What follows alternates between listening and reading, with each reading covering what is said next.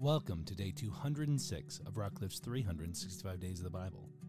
Today I want to share a highlight from our readings which can be found in Isaiah chapter 40 to 43, with a focus on Isaiah chapter 41 verses 8 through 10. But as for you, Israel, my servant, Jacob, my chosen one, descended from Abraham, my friend, I have called you back from the ends of the earth, saying, You are my servant, for I have chosen you and will not throw you away. Don't be afraid, for I am with you. Don't be discouraged, for I am your God. I will strengthen you and help you. I will hold you up with my victorious right hand. This is God once again reaffirming that He will bring His people back together, that the punishment of exile, that the weight of their sins won't last forever, that it is for a time. And when he brings them back, it will be with great jubilation, with great power and authority. And to remind them before they go, this is not because I don't love you. This is not because I don't want you as my people. I see this actually as God reaffirming this is happening so that you can understand you can understand why my way, my rule is better. You know, it's it's like when your parents growing up put rules in place. They put boundaries. And it's not because they don't love you, it's because they do love you. And and you you push past one of those boundaries cuz honestly that's that's what we all do at times. We we push past boundaries because we want to see what's beyond them. We want to have what we're told we can't have.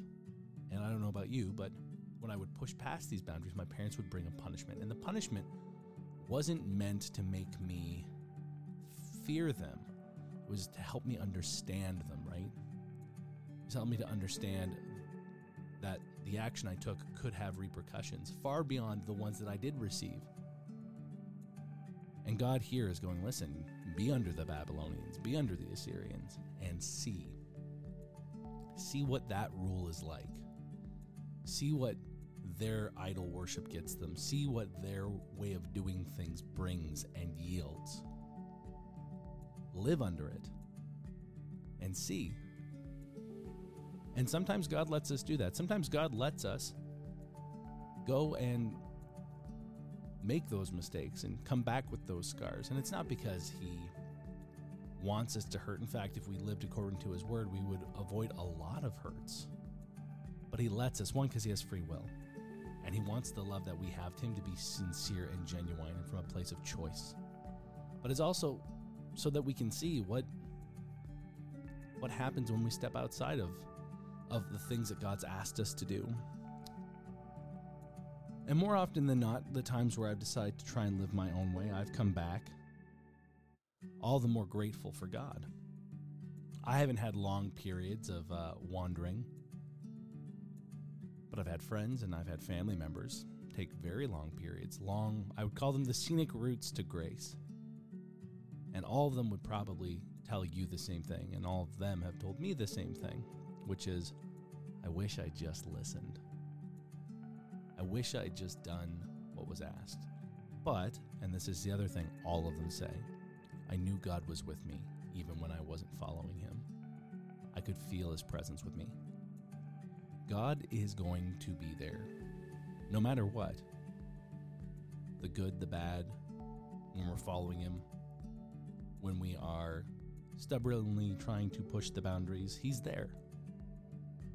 And He's there not going, ha ha, told you. He's there going, oh, I wish we hadn't had to do it this way because his love for you is great. He has not grown tired of you, he has not thrown you away.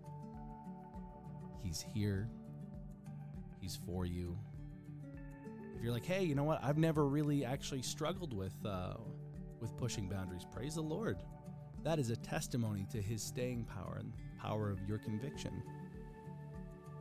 Use that. Use that as a as a means of an example. Use that to encourage others that, hey, it can be done. You can live wholeheartedly. And in the times when we do make our little stumbles and falls, just remember that He's quick to forgive. May you be encouraged by the word and built up in spirit. Join us tomorrow for another highlight. And until then, be blessed.